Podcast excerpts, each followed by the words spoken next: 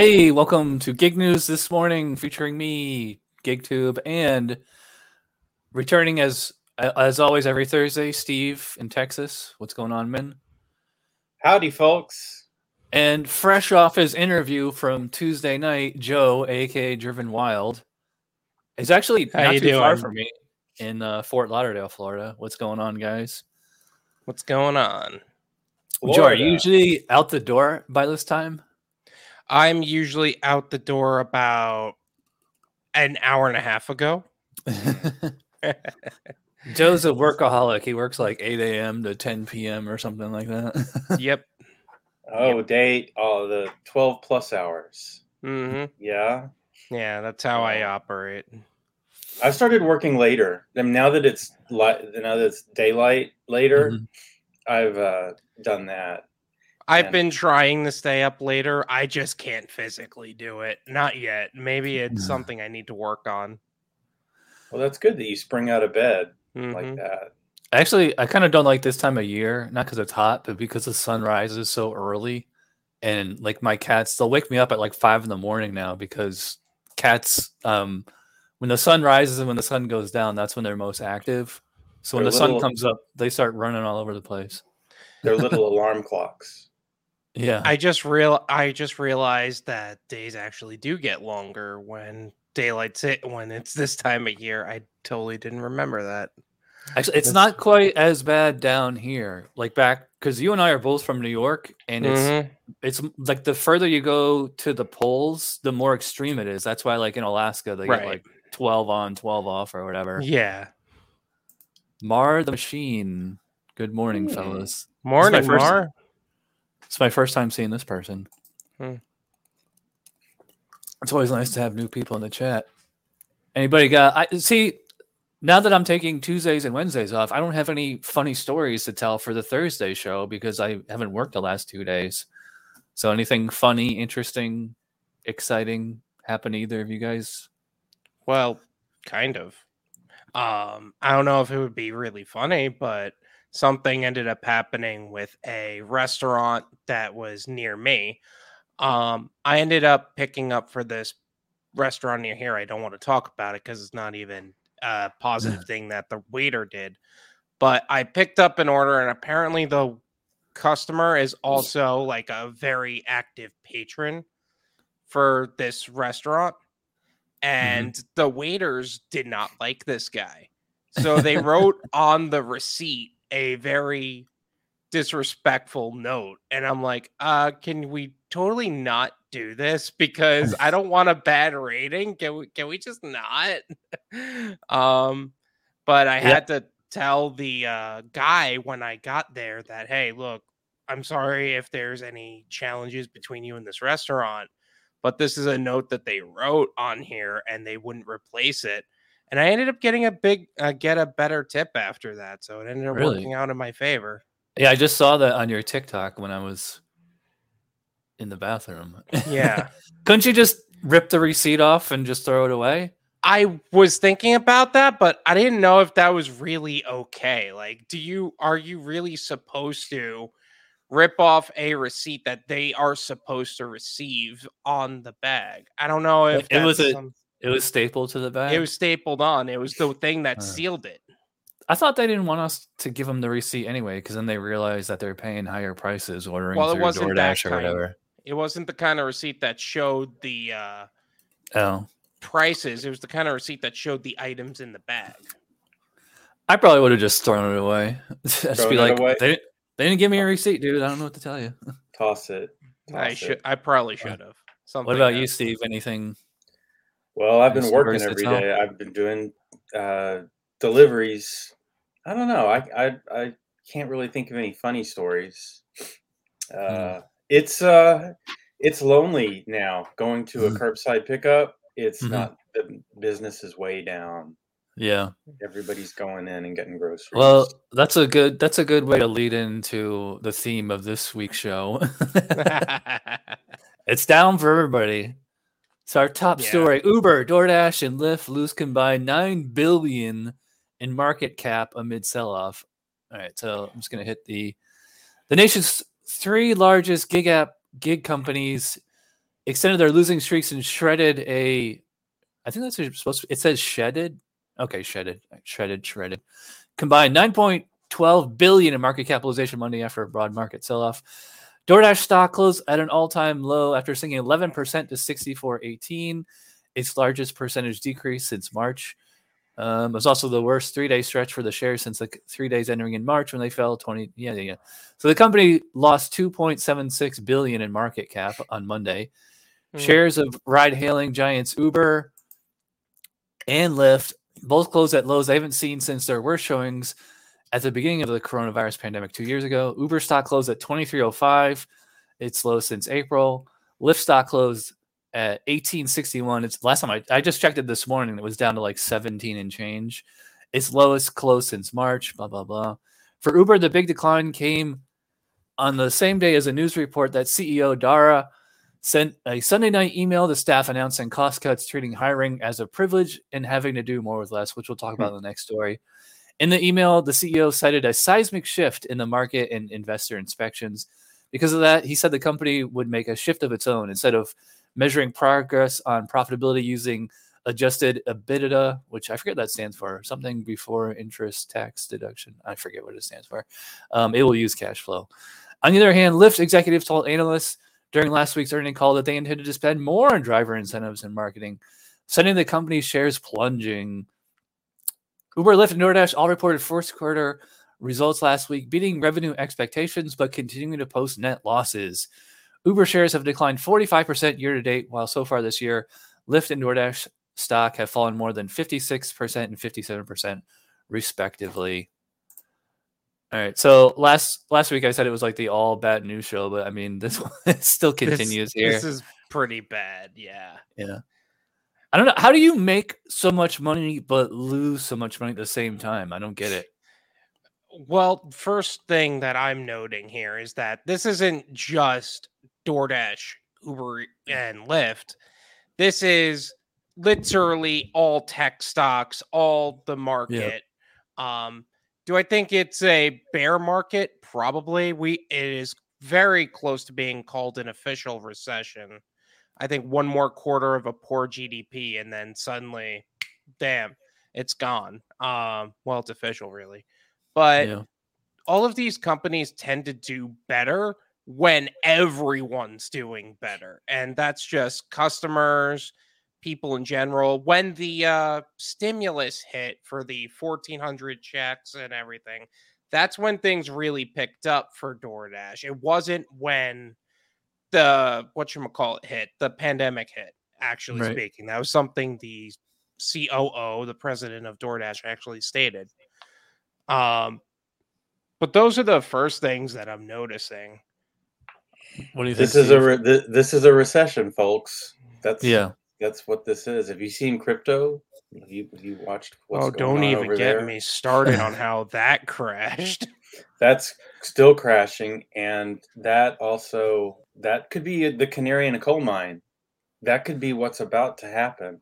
You know, What- that's such, I haven't checked my uh I haven't checked Bitcoin in a while. Oh wow, it's It's- down to twenty eight thousand. It, it It's was like under thirty. It was 40 or something a week ago or something like that. Yeah, Ethereum is say- on this morning. Ethereum is under two thousand. That's Yikes. been over a year, and um, but that's that's what happens when they re- they have to. The, it's inflation and raising the interest rates. So Mhm. there's uh, less credit because interest rates are higher, so there's less liquidity. Uh, you know, so work make make as much cash as you can. You know, the the the silver lining to this. Let's talk about silver linings. Silver linings Mhm. would be this would be a time to get in.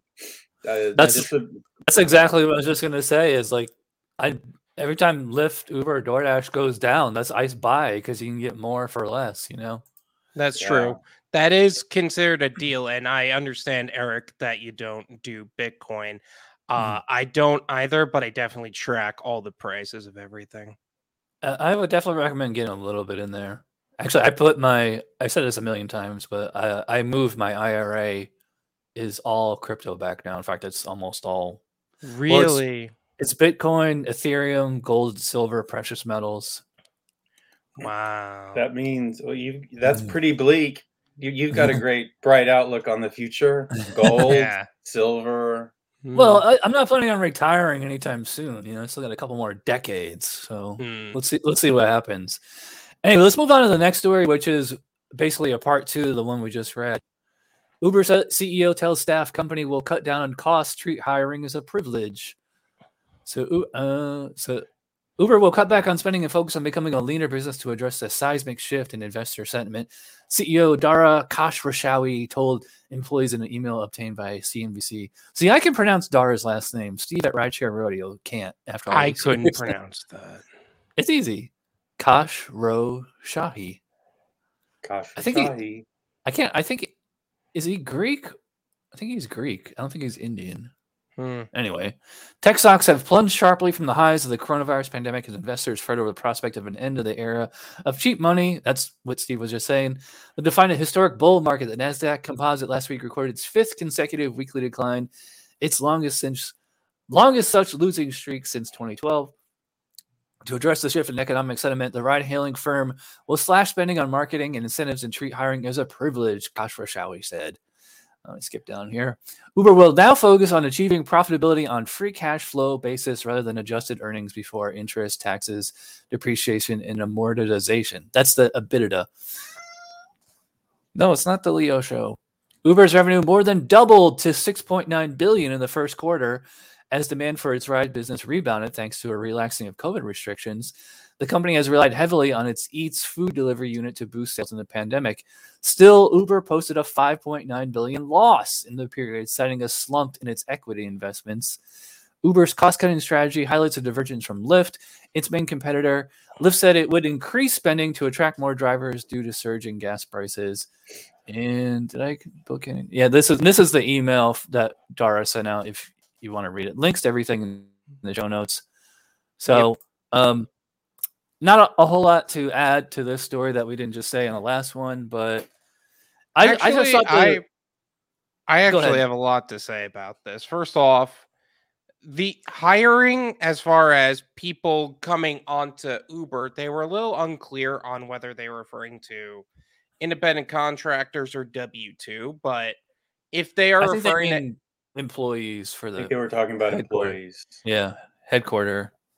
Well, if they are talking about employees, that could be the fact that they're treating hiring as a privilege. That could be really good for people who are really tired of their support teams. Because if they can, if they're afraid to lose their jobs, they might actually start to do them. Um, but on the other side of that, if they're talking about independent contractors, this may reduce the amount of challenges they have as far as actually having oversaturated markets. So this might be good for drivers. I think so. When I read this story, uh, one thing I thought about was the recent news about Elon Musk buying Twitter, because one thing his one thing this has done is smoked out a whole bunch of things about Twitter that nobody really knew. One of which was there's all these people who work there in the San Francisco office that make millions of dollars in salary, and that eh, meanwhile the company is never posting losses i think i'll bet a lot of um, a lot of silicon valley companies have that going on because they've just had so much venture capital money floating around in the air that mm-hmm. everybody is making these big salaries i suspect uber is the same way so when she said that hiring is a privilege you know you i think they're going to take a harder look I I hope so, but but I, I think they're going to take. a- I think that's what she's referring to. A harder look at people who are who they're overpaying. They're Yeah. probably doing a lot. You know, they probably you know they were throwing money in the air to get engineers for a long time, and uh, that's what something they were going to build here in Dallas. Uber Uber was going to build right before the pandemic this um an engineering center. And I know uh neither, neither of you guys do rideshare, right? You only do No. delivery. No. What if uh I mean like you like like that story said they're gonna in, give out more bonuses and driver perks and all that stuff. Like, what would Lyft or Uber, for that matter, what would they have to offer you to become a rideshare driver where you would actually a Oh. consider it and b actually do it? You know, that may be a good opportunity now because the gro I do the grocery delivery mm-hmm. and Instacart and now Shipt is following. They they just have ground down the pay, but uh, Uber Uber, you know, so be an independent contractor. Go to where you're needed. Uh, Yeah, but-. My friends who've taken Ubers, they wait an hour. They were in Austin, in downtown Austin, on a Saturday night. Have to wait 45 minutes for an Uber. That's crazy. That I mean, so that means that they must they must need Well, drivers. Steve, Steve, you're you sound like a politician. You're dodging the question. I'm saying, how much would That's Uber or. Lyft have to offer you to for you to actually become a rideshare driver? Cross my palm with silver. What do, what do you think, uh, Joe? Well, I think for me, I have always my opinions on oh, absolutely nothing, no way to ride share. I actually agree with Eric on that. It's not even the fact of this is actually just for me as a person. I can't drive the way I normally drive with another person in the car because you change the entire dynamic of how you drive when you just add one person, whether it's somebody Yeah. you care about or some random stranger. And now that they have a rating system, I'd get deactivated like that so you're I drive in New York demon? in Florida. Yeah, I drive in New like I'm in New York in Florida, which means no one knows what the hell they're doing.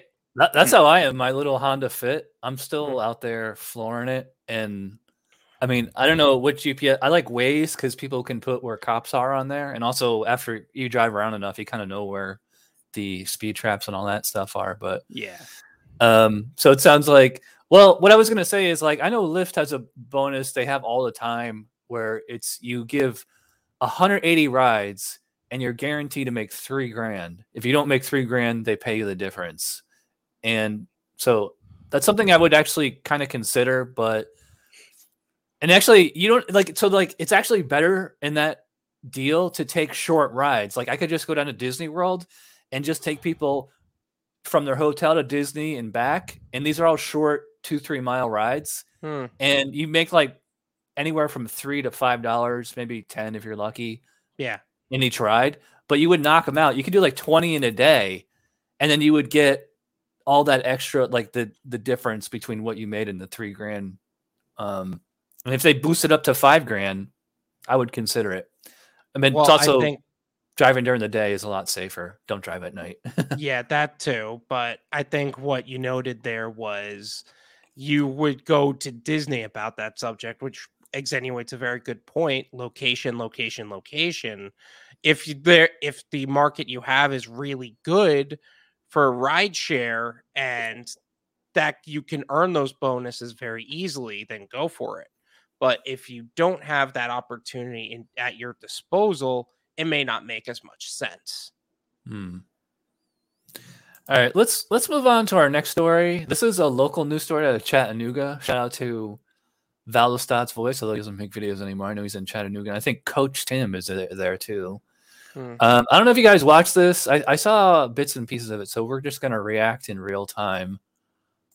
I watched it.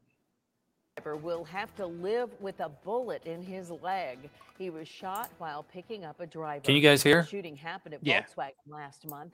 Chattanooga police arrested Lamel Billups and charged him with three counts of attempted first degree murder.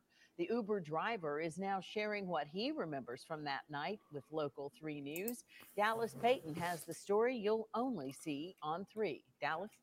Cindy James NASCAR Uber for seven months, picking up people from many neighborhoods and businesses across the Tennessee Valley. He says he never felt unsafe during a pickup, not even minutes before he was shot. James NASCAR had just completed a drop-off in Hixson around 10:30 at night on April 11th when his phone started buzzing for the next pickup. 20 minutes later, NASCAR was pulling into a car line at Volkswagen. NASCAR recalls the pickup being during the middle of a shift change because there were tons of people outside. After waiting for a few minutes, two men who were his passengers approached his car, attempting to get in the back seat. before they could even get the door closed, I just started hearing pop, pop, pop, pop, pop. And I didn't really know what that was, but I started feeling the pops hitting my car. So, I mean, it was really loud, you know, uh, and so it was probably like the third or fourth one that I heard, uh, you know, pierce my car, and it came Jeez. in through the car door, went into the bottom of my thigh. Nazca says he panicked for a second and didn't realize where he was or what was happening. Once he realized what was happening, he saw people running and screaming in the cars in front of him, speeding off. So he did the same. the plan was to uh, get out of there as fast as I could and uh, take myself and one of the passengers who was also shot, uh, take us to the hospital. But my back driver's side tire got hit in the gunfire. Nazca only made it to Bonny Oaks Drive with the blown tire. By this time, Chattanooga police were en route to the scene, so Nazca pulled over into the median and flagged down an officer. Shortly after, Nazca and the injured passenger were taken to Erlanger. They did like an X-ray and a CT, and um, they said, "Yeah, it's uh, it's not really in a dangerous place, so we're just going to leave it in there." Leave a bullet in your And Two leg. weeks later, still got bullet in my leg. Nazca Ugh. Like like Andrew Jackson. died if the shooter was aiming any higher. in- in these moments, like I'm, you know, I was thankful. I was thankful to go home and and see my brother and see my wife that night. To you know, hug my dogs and you know, it's it's really hard. It's still really scary for me. Um, but like, but I'm just thankful to be here. He hopes that no Uber driver ends up in a similar situation, but advises that drivers should know their exits. Because if something Blood on his car seat. You know how to Yeah, that's pretty get out of gross. The neighborhood or parking lot, wherever you are, you want to know how to get out of there as fast as you can. NASCAR car was totaled during the shooting. He says Uber was able to help out with insurance money for his car, but that's it. He he has decided to stop Ubering for now. Local 3 reached out to Uber about the incident and they sent a statement saying in part, our thoughts are with the vi- victims as they recover from this terrifying act of violence. We've been in touch with the driver to offer support and standing by to assist law enforcement with their investigation. In studio, Dallas Payton, Local 3 News. It's a All right, that was- world out there, folks. I thought it was bizarre though because it seemed like he was picking somebody up at a Volkswagen factory or whatever, and there's like a gang shooting or something in the middle of broad. I don't get this. I feel like they they skipped a step or something.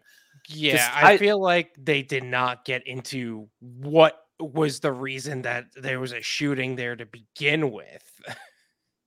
like, Yeah. is it personal, professional? Is it somebody got fired and they're butthurt about it? Or yeah, uh, that's uh, the these are intended target?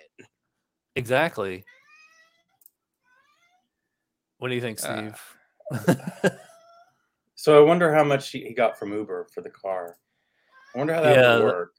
You know, Uber has I mean, a I bet- really high deductible. It's like at least a thousand, if not five thousand. But if you're in a shooting, I mean, like, would the and your car is totaled? The- And would- there's a would they would they bullet in his pay off? leg. Yeah. Yeah, yeah. Well, I.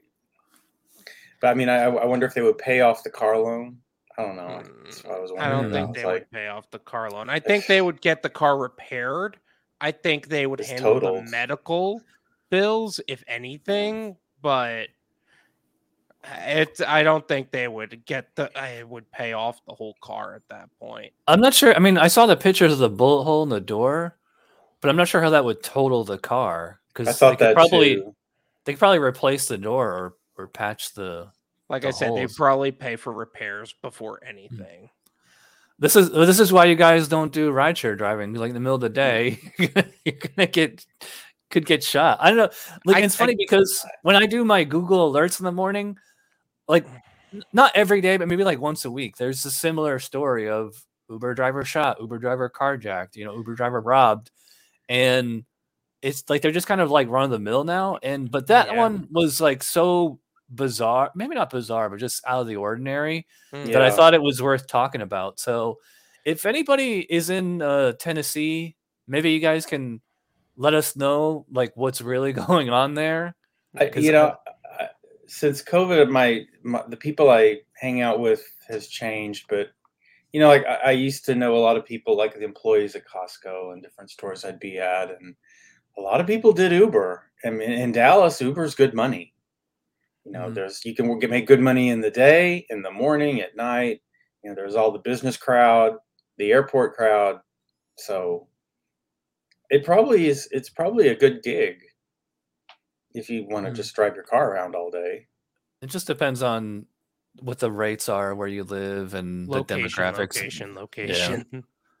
Um, let's move on to our next story. Before last one before the first break.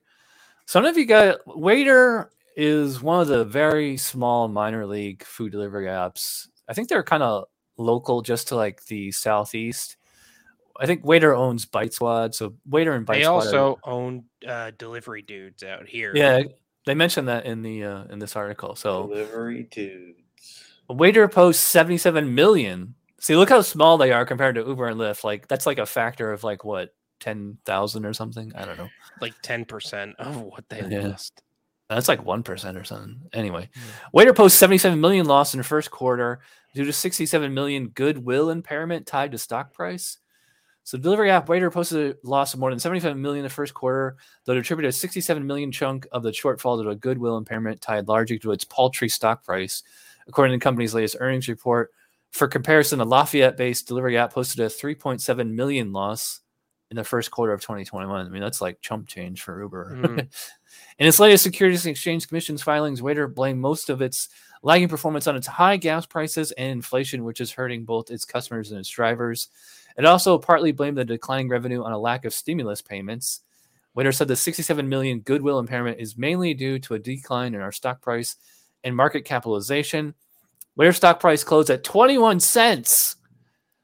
the company is considering a reverse stock split to bring up the price so it can avoid being delisted by NASDAQ. Pennies. It hasn't. Yeah, it- literally penny stock. It has until July to avoid delisting.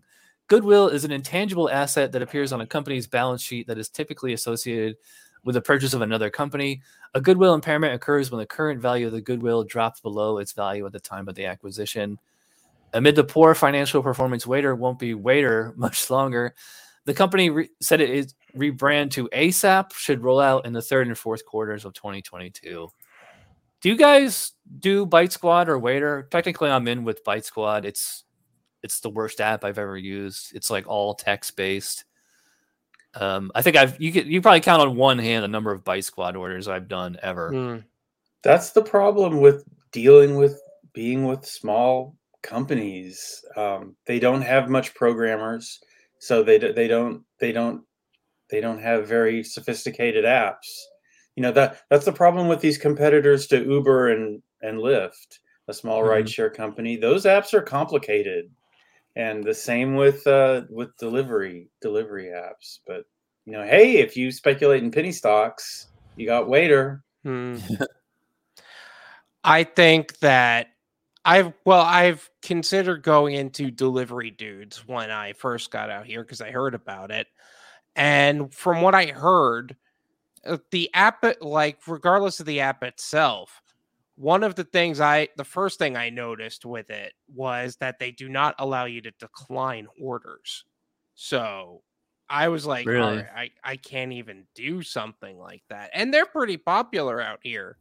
Well, that would make dudes. you a employee then if you couldn't yeah decline it's orders. basically you're a w2 employee with a 1099 mic. That is literally the definition of a misclassified employee because you don't have the privileges of a 1099 worker. You are treated like a employee but you don't have the benefits that people truly value of being an independent contractor. Yeah, GoPuff's like that too.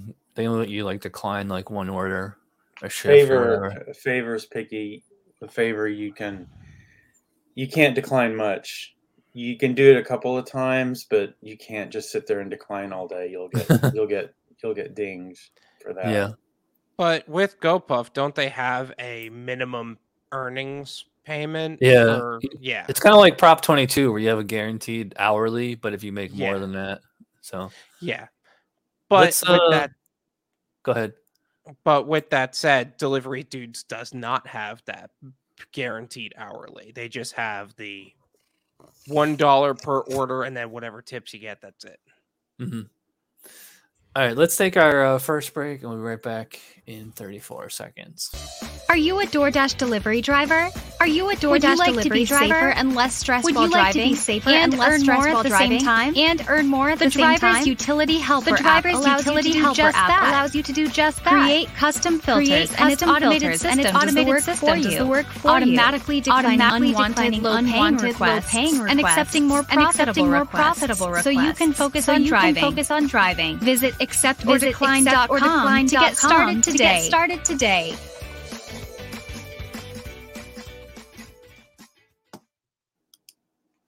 All right, let's move on.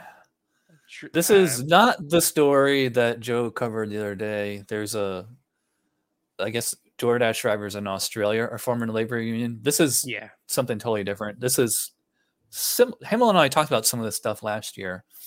Um, all right, so this is from eater.com. Delivery workers are the next frontier of labor organizing. In late April, New York City Mayor Eric Adams joined food delivery workers and the commissioner of the Department of Consumer Worker Protection in Times Square to mark a historic moment.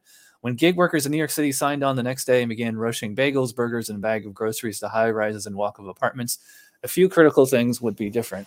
Adams announced. Unlike the people delivering for DoorDash, Uber Eats, and other, all other apps all over the country, New York City based workers will be guaranteed upfront information on routes, pay, and tips for each delivery, among other new protections. Exactly one year prior, members of the pandemic born movement dubbed Los Deliveristas Unidos, uh, which Hannibal and I talked about last year, uh, brought together thousands of workers to march through Times Square to call attention to their plight. Workers have been repeatedly exposed to COVID while customers home, stayed home safely and food delivery app companies' revenues rose. They endured extreme weather, violent attacks, traffic accidents while covering all their own expenses, bringing home what often amounted to less than minimum wage. The Brooklyn based the Brooklyn based Workers Justice Center of New York helped Los Delivery Unidos get organized, and the subsequent city council legislation was a direct result of their action. Um, so I'm just going to keep highlighting the bullet points here. All this happening amid a broader labor uprising, but it's particularly noticeable because app-based delivery workers are not employees. While companies have been pouring millions of dollars into making sure they won't be legally required to put delivery people on the payroll, those workers are organizing for their rights. Uh, while their status as contractors makes it harder f- to organize traditional labor unions, groups including Justice for App Workers say that over the long term, they're working towards doing so. 2019 National Labor Relations Board ruling made it easier for employers to classify employees as contractors, which means they are not covered by the federal law that guarantees the right to unionize. No, nothing in the law prevents them from unionizing, but they are not protected from employee retaliation. And in December 2021, NLRB announced it's considering reevaluating the ruling. And this, yeah, this is a really long story. So read the whole thing. Link in the show notes. Just wanted to read a little bit more. Some surveys have found that many app based workers around the country prefer the freedom of being classified as independent contractors. In New York City, uh, Hernandez, I'm not sure who that was, said many of the workers involved in LDU prefer to restaurant jobs they held before, where they typically have no control over when and for how long they were scheduled to work. They can pick their kids up from school in between shifts. And while the pay can be low and unpredictable, it may be preferable to wage theft at the hands of abusive bosses, which is common in food service. As one DoorDash worker expressed in a Facebook group for Dashers, I left working horrible fast food jobs for this. So, yeah, long story, really interesting. Definitely recommend everybody read it if you have time. Um, you know, Steve and I mentioned last week about the the Puerto Rican jockeys and that uh, that landmark Hmm. uh, ruling, and so there's definitely. I, I the problem is, and like and also like in Seattle, like they're organizing up there and they're even going to do a minimum wage probably. So, um, you know, this I is I, I I don't it's not it. exactly the Teamsters, but it's you know these little NGO groups, and it, they're pretty much only in big blue cities. I don't buy it. I, I don't think there's a big groundswell. I don't think there's a big groundswell for labor unionizing. I just I I don't see it. Do you guys? I mean, other than reading these stories, these every week it's the same story on and on, and all they do is link to each other's articles. hmm Mhm. Uh, so So, from what I can tell from the video I made about the union that was born in Australia, a lot of this is political. They say only some people prefer the independent contractor life. And quite honestly, the majority of people who are gig workers prefer the independent contractor life. Yeah, like and two or three to one. yeah, there are sure are there people that prefer the employee route? Yeah, but and I actually did a poll on this. Again, my channel is minuscule in comparison uh, to what I everyone else's is. Um but I have but when I did a poll, I literally asked, "Hey, if you had the opportunity to become an employee again through the gig apps, what would you take it?" 8% were all for it and everyone else was kind of like, "I mean, I'll try it, but I'm probably going to end up quitting." Or they were like, "No, I really don't want this. Ne- never do that," or things to that effect.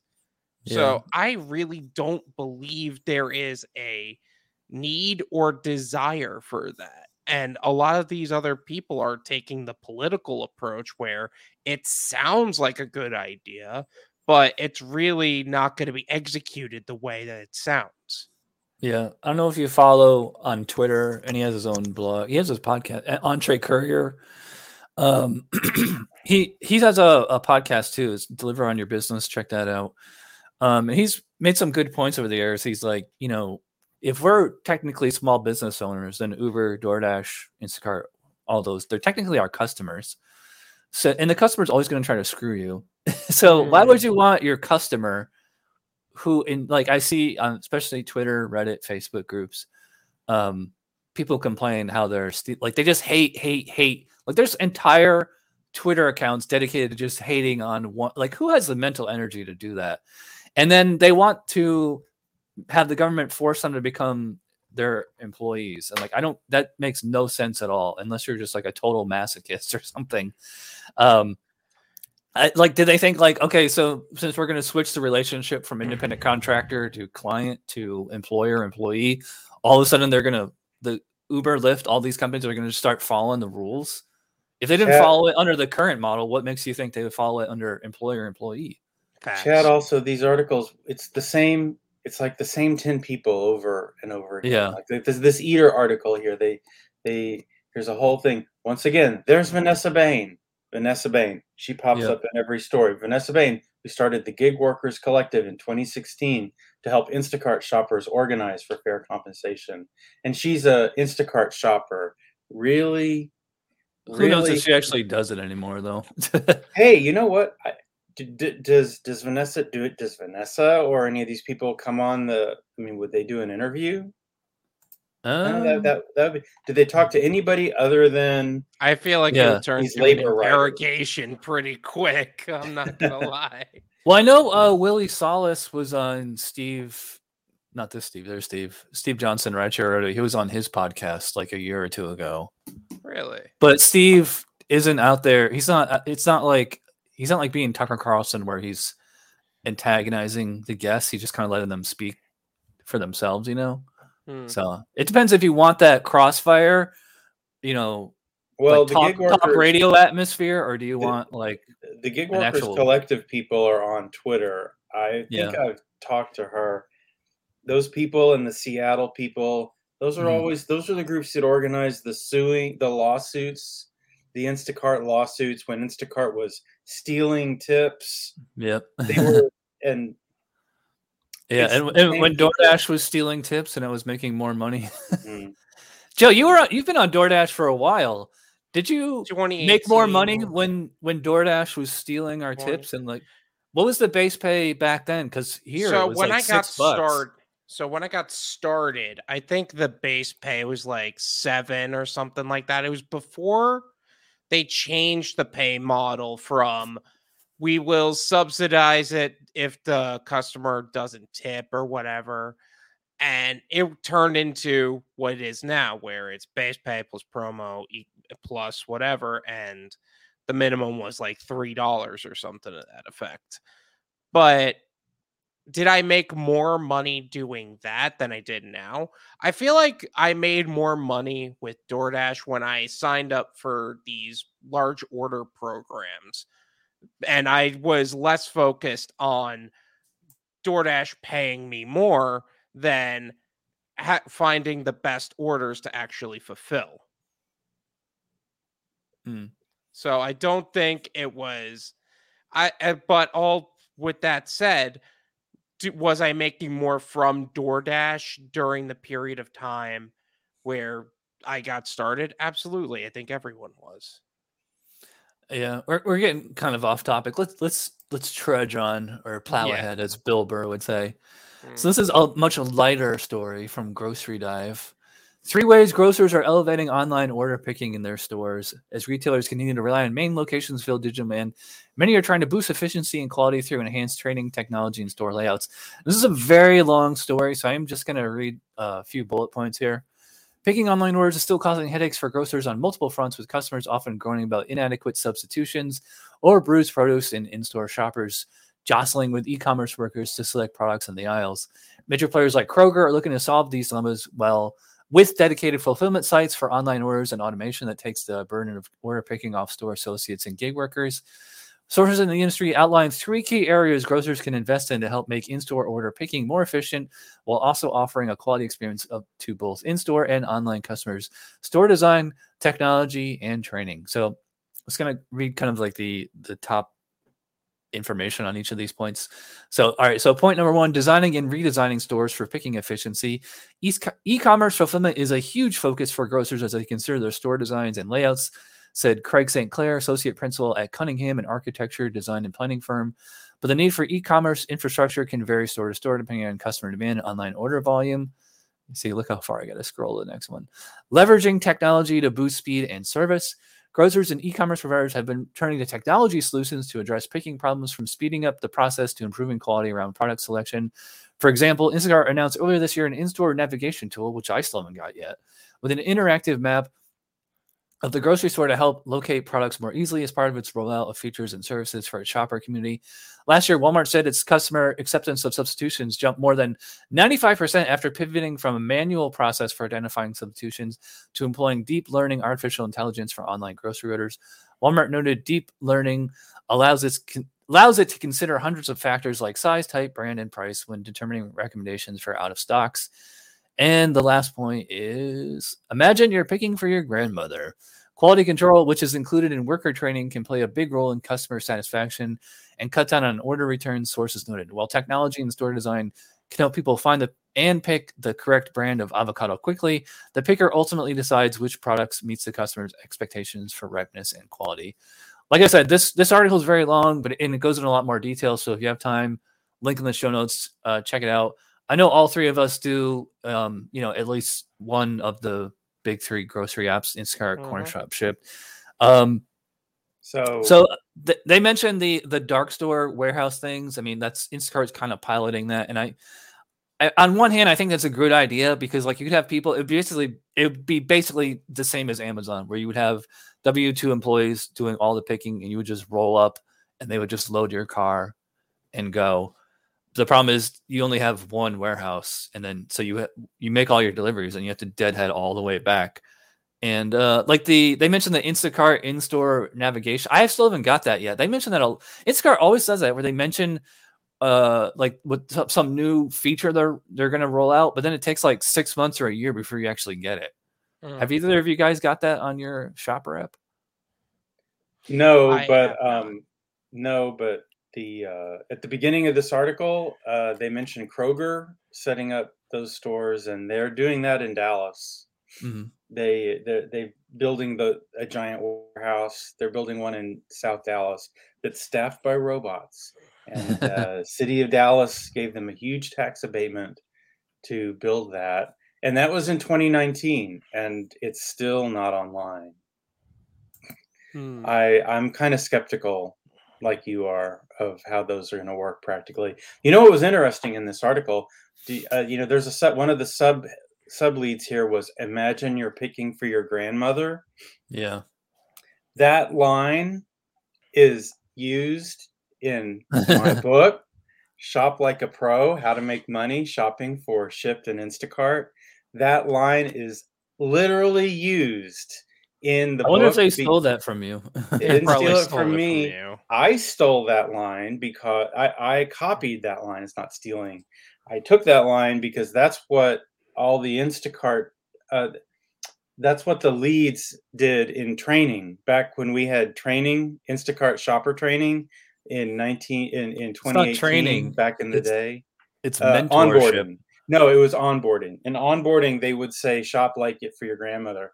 And so Mm. here we are years later, and this comes back. So I guess every company is training their employees to when you do this, Hmm. shop like you're shopping for your grandmother. But the problem Mm. is, uh, the TikTokers say men don't know how to shop. So, like, they, they don't know what their Well, grandmother would want. right? I actually made a video on that. That's too funny. Yeah, I've, Um, s- I've seen it all. Yeah.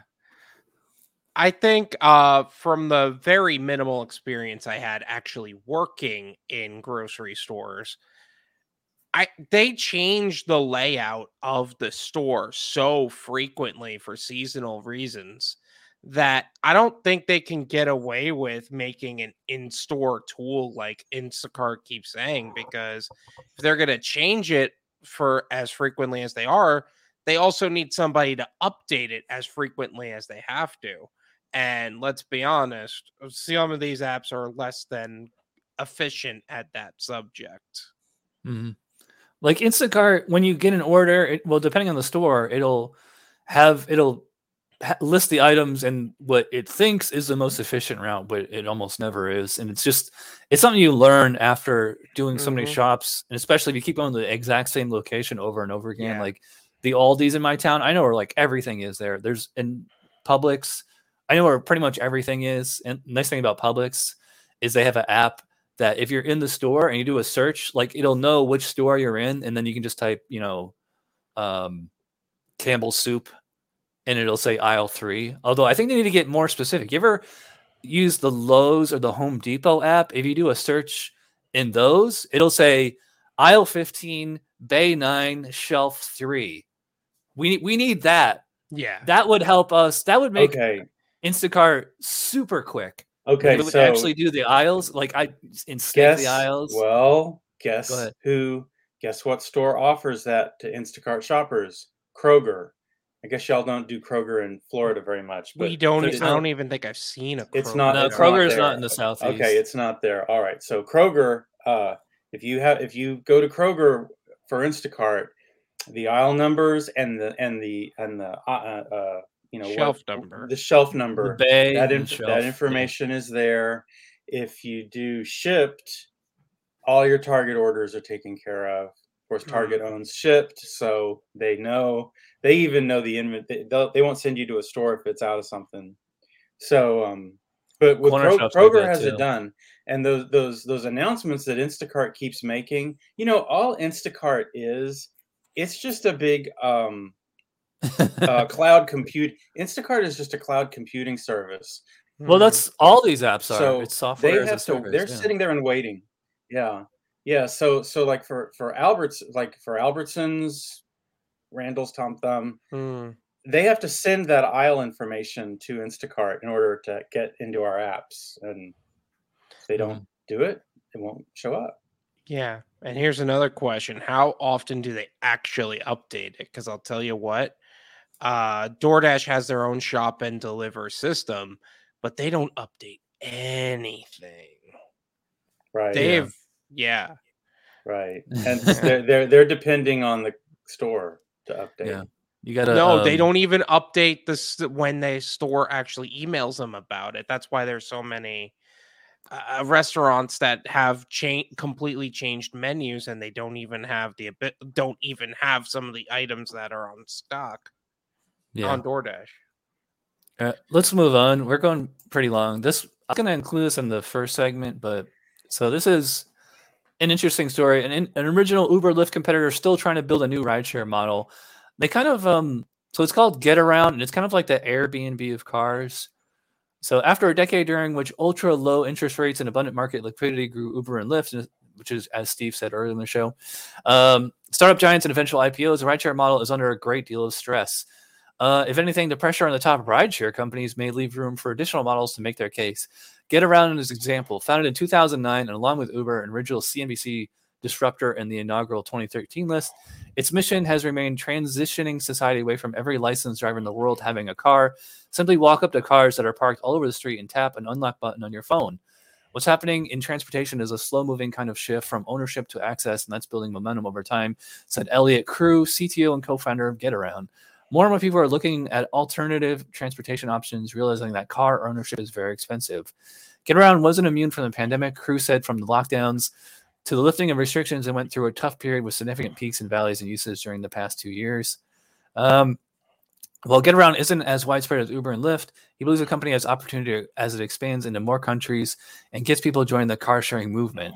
In some respects, its business model may be closer to Airbnb than other gig economy companies. GetAround is still a private company and has raised a significant capital, approximately $600 million in funding.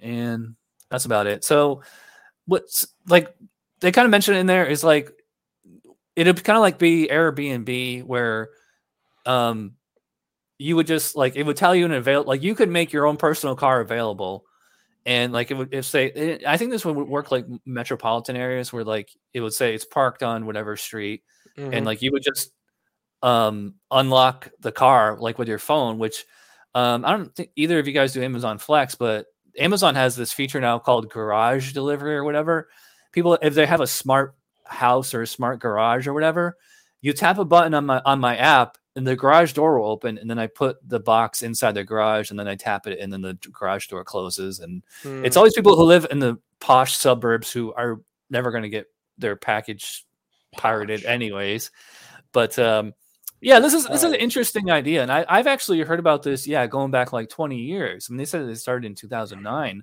Hmm. um because a lot of futurists and you know economists and stuff are predicting that e- eventually like the uber lyft kind of model is is going to be the future where nobody really own cars. It's just like whenever you need a car you'll just you just uh, open an app on your phone and one will show up especially as we move towards autonomous vehicles i mean i think that's still a long ways away um, but it's it's certainly plausible and probable so wh- what do you think Is this company is it is it in business? Can you go somewhere and get one of these cars? uh yeah couldn't but really- i think it's only in like new york and la and stuff like that Yeah, it's pretty. It seems like it's pretty focused in metro areas. Uh, There's a couple of different companies like this: Turo, HyreCar, Zipcar, uh, Share Now, and one it like there are some positive stories on the subject. Uh, I'm mostly familiar with the nightmare ones, um, where Zip's been around a while. yeah, Mhm. and one of the nightmare stories that I heard was somebody ordered a zip car from for a larger vehicle. They requested a larger vehicle, and somebody took out the back car seats of the vehicle and just kept them. how do you take the car seats out i mean like a kid's car seat Like imagine a big Yukon or something like that where you could remove the seats from the vehicle and they just took them out. Mhm. Uh, yeah that's uh larceny Bunch of Yeah. thieves. yeah But it wouldn't surprise me at this point if you heard more of those stories and that prevented the growth of things like Get Around, Turo, HyreCar. And personally, I'm a little afraid to even test the idea of loaning out my car to anybody because i know it's like you want to run your own background check you know? yeah. What's your credit score? Like, Yeah. do you have insurance for this? Do I have insurance for this? I would do like like one of those personality tests, like and do all these scenarios. Like you're you- you're at a four way stop and you arrive there one millisecond before the other car. Oh What do you, you know? That would probably have to be one of the uh, customer requirements of like Turo or HyreCar, where they Mm-hmm. actually do a very thorough background check on that subject. What's Yeah. your driving history? All right. Uh, let's take another quick break and we'll be back in 55 seconds. Meet Joe. He's a rideshare driver that drives for Uber and Lyft. Joe currently uses multiple phones to efficiently drive for Uber and Lyft. But this can be a pain at times and very unsafe. That was until Joe found Maxymo, the rideshare app that automates Uber and Lyft ride requests. Maxymo will use the filters set by Joe, like time, distance, and passenger rating, to determine which rides are best suited for Joe. When a ride request comes in, Joe doesn't need to worry. Maxymo will automatically accept the ride request that matches his filters, and then turn off the app that isn't currently on a ride. Once Joe finishes the ride, Maxymo will turn everything back on. This will allow Joe to focus more on his passengers and driving safe.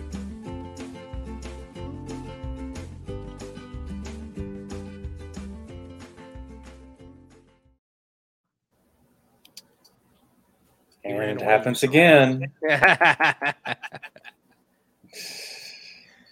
Well, so what do you no- normally do? Is it DoorDash?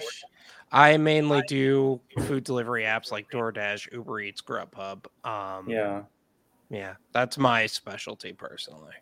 What about that's you? what friend? people are doing now. I mean, I I just I I do Shipt most of the time. I've always done grocery delivery, so Hmm. that's. But How do you feel about it? I love it. Uh, I've done it for like four years. I Four guess. years. Yeah, I mean, I started Instacart had only been in Dallas like six months, so you know it was still it was all pretty new. Uh, sorry about that. Changes. Oh, you're Too much- back. Too much coffee. Well, you know what? This is this is a good thing about having a three person show. So if I'm late coming back from the bathroom, you guys can Mm. talk about and uh, interact Cool. with the uh, the viewers. You know, we you should have prepared us. Joe and I could have had a routine. Yeah. to go. We were we kind of had to go on Uh, the fly there. hmm. All right. So our next uh, three stories are all f- funny or interesting, kind of viral video stuff. Um, so a- and um, a a lot of the stuff I haven't watched myself, so this is gonna be natural reacting to it. So this is TikTok stars fans raised one hundred forty four thousand dollars for a guardian angel Uber driver who stood by her after robbery. Now I'm just gonna play the video. Guardian First time I angel. went this weekend and I thought this was kind of hitting on me, but then he just robbed me. so yeah, this guy was talking to me and I turned my back to him and my friend heard him say, I'm gonna make this girl talk to me tomorrow. I'm gonna steal her stuff. And he did. He did. He took my phone, my credit card, and the keys to my rental car out of my purse. So when I was stranded in a random city in California the next day, no money, no phone, no way to get anywhere, I was like, you know who was hot? The guy who did this to me. The hotel staff ended up paying for an Uber for me to get to a Sprint store so I could get a new phone while we watched my car get towed because I had no keys. And when the Uber driver picked me up, he was like, Ew, what happened to you? And I was like, "Eh, Rob. And he was like, Not on my watch. Like, We're getting your phone back, babe. This is my problem now. So he takes me to his friend's store, walks in with me, talks to the workers, decides they're not helping us enough, takes me to a police station, walks in with me, ends up taking over, talking to the police, and he filed this police report for me.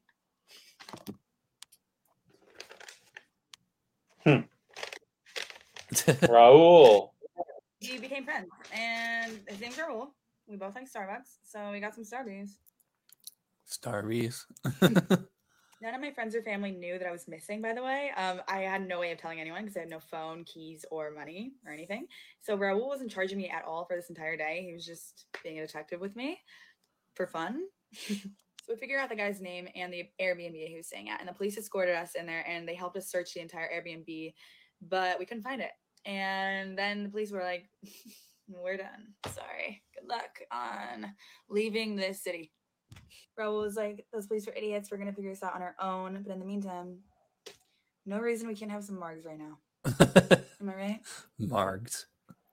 So me and my Uber driver, Raul, got margaritas while looking for my lost phone, which he bought just to make me feel better because he's an angel on this earth. No, he's trying to have sex with you. That's why. Well, at least got a margarita. What else am I supposed to do, Raul? And he was like, a lot. We're getting your phone. He takes me back to the Airbnb. We basically break in, track my phone. The man abandoned my phone on the gate of his Airbnb when he probably realized that I was gonna call the cops. So, so yeah, that man stole my phone, my keys, my credit cards. You know what he gave me? Friendship with Raul. So it was worth it. All right. well, I'd be curious to see if Raul would have done the same thing if it was me or some uggo troll looking lady that that it happened to. It's like, yeah, he's you're you're a pretty girl and uh, probably you're both single, so yeah, that's that's probably gonna happen. It's the charm, the mystique of the you know pretty girl. It's pretty privilege or pretty advantage. Let's go get some margs. That's Um, Uh, there is a certain amount of truth to that. I actually did read a little bit into the article. Apparently, he does have the Raul does have a daughter and uh father who both have cancer, and they ended up say like the girl later on ended up raising about one hundred forty four thousand dollars to help them get their uh medical bills cha- taken care of. Um, yeah. I think when you go through something like that, it's just natural for you to want to be the hero for everybody because that's just how he is normally. But uh, I wouldn't be surprised if there was uh, some sort of sexual motive to it as well. Yeah. Who who is that lady? Who who is that? Who is that Uh, TikTok? I didn't catch her name. Just Is she is she uh is she an influencer? Probably. Yeah. She it does say that in the article, and Then D- then, let- then why what, what what what's to say none of this was sort of like a publicity stunt? I mean, how do we know this happened? Did, did, did I mean she just waved a piece of paper from the police and and and she and and she raised hundred twenty thousand dollars for the guardian angels cancer. I I don't know. There's a lot of um, there's a lot what's of the po- tropes in this. She wouldn't just. story. But then who would this random guy be then? Because she would have to get somebody in on it with her. Well, I'm not saying I- it it doesn't. seems- it he- seems he legit probably- enough his to me. Parents probably have cancer, I, but but it, it I don't know. It, it seems contrived. I just think it seems Yeah. a little contrived. Let us know in the might be a little comments. skeptical. mm, Let us know in the comments if you are skeptical like Steve or. I mean, I think it's totally plausible just because this girl's a hot chick and a straight guy's probably going to do it. I mean, I think Wait, it can go either way at this point. I definitely would have if, if I was the about driver. guy, what about the guy who robbed her? I mean, where's the follow up? the The emphasis is on the guardian angel and raising the money. It's not on finding the guy who robbed her. And, Well, they oh, they Oh, and- tracked him and- down and- to her. We, they tracked left him the down to his. phone. Yeah. Well, because you can turn on Find My iPhone. You know, somebody steals your phone, then you just somebody else who has an Don't iPhone. they need to People steal approve phone- that though? People steal phones all the time. They they you know they jailbreak them and go and pawn them for cash. Mm-hmm. Who would And they it? left the phone, but they kept the credit cards and everything else. They took they basically only left the one thing that was truly trackable by location. Hmm. That phone is money.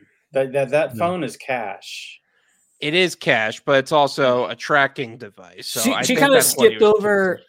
She skipped over the part on how the guy robbed her. And how'd they See- find the Airbnb? How'd they know what They Airbnb? they they tracked her phone down because you can just oh, it'll, oh. it'll- yeah it'll show you the exact GPS location. So Then why wasn't he there? 'Cause he already probably left. dipped early. He probably Yeah. dipped early. As soon as he had the cards, he was like, "Nah, f this shit. I'm gonna grab my stuff. I'm out." this newfangled technology is confusing Steve's boomer mind. Oh, it is. I think it's it's a little contrived. Hmm. There- All right, there's let's thing- move- there, there are always there are always little tells. Any story, always look. I, I like looking for conspiracy theories. There are always little tells in in a story. Let's go down that rabbit hole, but I don't know. It's a too deep of a rabbit hole for me. Let's move on. Yeah. All right. So this is, I guess I could have included this last segment. I'm just going to go over this real quick. Uh, Apple plans more Fitness Plus workouts and Instacart style service alongside payment features.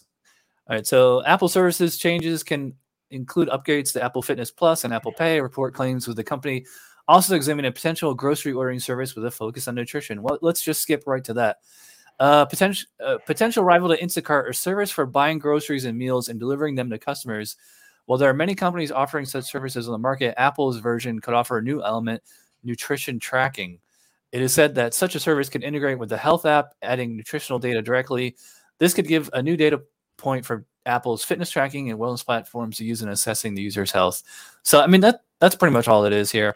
I don't think I don't think Apple's going to launch a whole Instacart style with drivers and all that stuff. I think it could just be kind of uh yeah, this sounds like it's just a competition on the customer side, let al- not even the uh Instacart as a platform. Although imagine if Apple or any of these like big tech companies that have no gig platforms start into Mm-hmm. like building their own gig platforms. yeah, I guess say maybe some kind of like integration. Is this like a Where- Peloton thing? Well, Uh, it's a, they don't go into much detail here. It's just it's kind of a speculation at this point, but um I I mean that's I think it's a good idea like the nutrition thing of just like you could tell your phone like if you're trying to lose weight or put on muscle or something, like you could actually like it would tell you which products to buy that would help you reach that goal. Yeah. I don't I feel like a lot of have fit, I feel like a lot of that stuff. fitness apps are already like, all right, here's an entire meal plan for you. So I don't think that's something that is going to truly take over Instacart for any reason like that. So I think that Yeah. was just a weird th- like throw in on that part. Yeah. I'll try this Apple Fitness Plus. Hmm. I'll give it a whirl. I'll I don't use it. I'll I, report I'm already. F- I know how to keep Yeah. myself fit. Yeah, you jog Uh, on the I am beach. a pile of gelatin, so I might join Steve on this. All right, so we got a couple more uh, React videos. Uh, I did not watch this one. This is Paris Hilton is starring in a brand new Uber Eats ad with the Irwin family uh, at Australia Zoo, and it's pretty nuts. oh, it should be good. So I, I have not seen this. Tonight, I'll be eating veggie palmies and chippies with our Australia Zoo family. Ah, the crocodiles, the lizards, the giraffes, and chihuahuas. Uh, Crikey, Paris, this is where we keep the snakes. That is so crikey. eh, that's kind of corny. I feel like Something that would make my dad laugh. That's about it. I think that Uber's ad campaigns, well, this is definitely a step up from the Super Bowl ad campaign with Gwyneth Paltrow, but that this is why they're pulling back marketing because that is that was kind of weak to be honest. Yeah, I agree. Yeah, you wonder where Uber's operating losses come from. Oh, Super Bowl. Those those ads. They're probably oh my god. you know. Gwyneth Paltrow eat a candle on camera. Oh yeah, I didn't see that. They, they, they've Uh, yeah. I, I fi- actually find the whole I've the whole Uber Eats ad campaign's been pretty weak, pretty lame. Yeah. Not that DoorDash is much better, but That's know. Probably just- why they had to pull it back so much, though, because if they don't have a proper marketing team, they probably have to replace all of them in order to really. And this is a quote from one of the earlier articles. If they're going to truly go big, like if they don't consider themselves big now, imagine what happens when they have a quality marketing team. All right, let's move on to our last story, and this is kind of a, a sequel to something we covered a few weeks ago. This Papa John's worker, he went viral. I think was that me and you, Steve, that talked about this, uh, where he said he was showing. No. Um, No. it must have been me and Hannibal. Uh, where he was showing um, the difference in price if you order through Papa John's than if you order through DoorDash or Uber Eats. So, oh come on, man! It says video currently unavailable. It, it was just embedded. Wait, maybe uh, could be Brave. Ad blocker. Yeah. Let's see if that does. I remember I had this this site up. Uh, maybe it's daily dot. I don't know if it's daily dot or if it's It's it's, it's uh, off. It's off on my iPad. Oh, is it? Yeah. There you go. It looks like it's coming back. Part one of the series currently has over 2.4 million views. Hey. I mean, we I can watch it on TikTok. Not a big deal. All right, now it's saying I'm getting lousy connection. That's not it. Oh, Hang on a second. I'll be right back.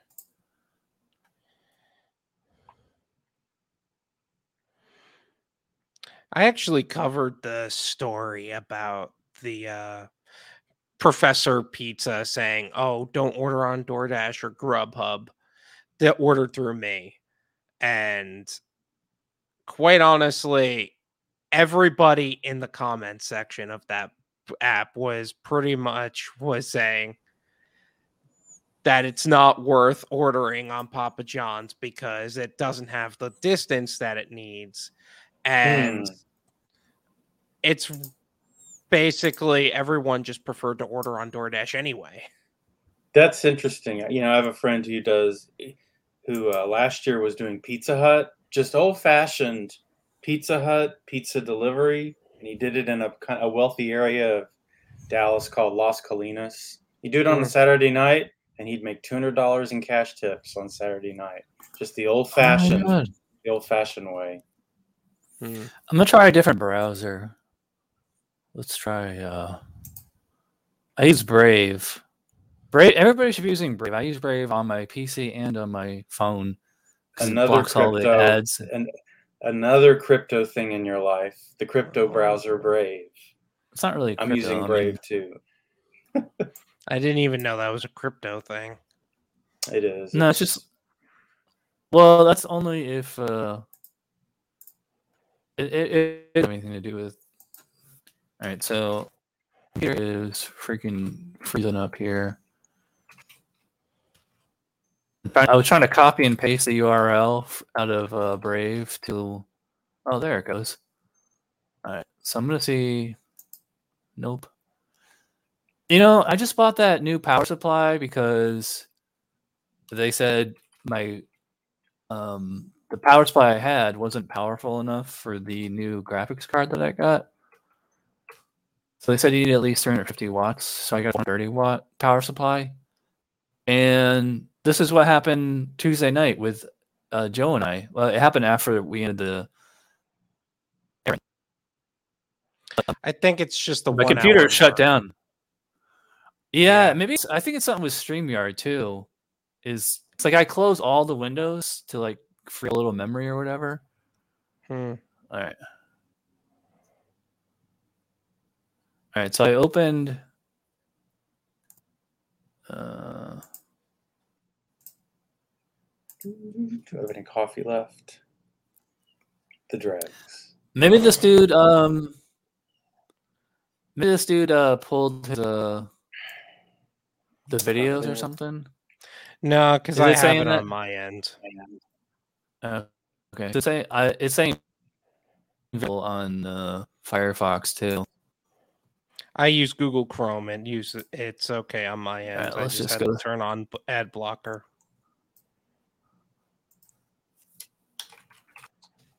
The frick? Well, There we go. All right. Well, I'm gonna read it. Stories of pervasive no-tip. Whoops. this is the uh, the fun of doing live shows here, folks. You get to see all the I guess we'll fumbling. just end we it do. there. Okay, I'll Yeah. I'll make this story on my channel. he waited for a seventy dollar order with me. yeah. Uh, Well, we could That- that maybe really have a follow up next that- week. hmm. Don't Yeah, let it bother if we, you. uh, Chad. This was a great. This was a great show. Chad, this was actually a lot of fun. I yeah, yeah. Don't don't don't don't let it don't let it bother you. I normally would not to- cover on my channel, so I'm actually really excited to have done this. So this was a lot of fun. Sparkling personalities, morning wit. Yeah, yeah, yeah. Yeah. Ways to make right, money. guess that insights, insights, money making insights. That about wraps it up for this edition. Hannibal and I will be back on Monday night. And next Wednesday afternoon, I'm going to be interviewing Atlanta Delivers. She's out of uh, England. Hmm. So I'll see y'all next Get week. some tea and crumpets. Yeah. Well, we'll have All a right. great morning show next week. Yep.